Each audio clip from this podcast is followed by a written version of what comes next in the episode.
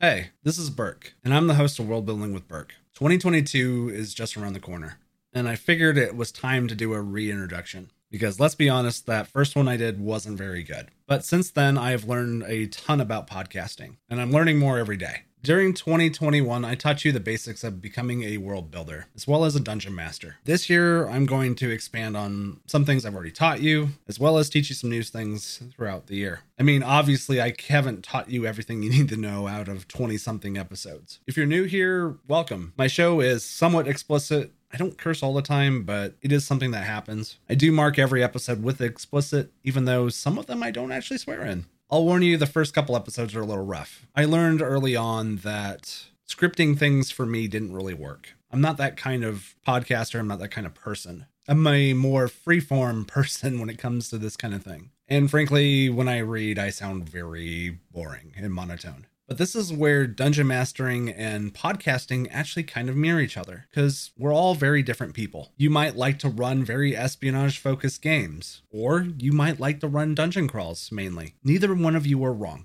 I've learned a lot over these nine years of being a dungeon master. The goal of this show has always been to teach people what I've learned over the course of this almost decade. Because let's face it, a lot of the lessons that I've learned over the years of being a dungeon master aren't the same as some of these other YouTubers or podcasters. We all have very different experiences, and because of this, we all have our very different games. The best thing I can do is pass down the lessons I've learned. You're also going to find that I'm not going to sit here and talk for hours like some of these big YouTubers do out there. Frankly, if you're looking for that, I can actually point you to those people, and I don't mind. My shows are going to be more bite sized because I'll be honest, if I had another person, maybe I'd talk for an hour. But while I'm by myself, I don't intend to have the episodes run very long. 2022 will have some guests. At one point this year, I want to do an interview with a dungeon master. I also plan on covering some very different settings that really I didn't cover last year. I have that lined up and more for this year. Thank you, everybody who stuck with me through 2021, and I look forward to meeting everybody in 2022.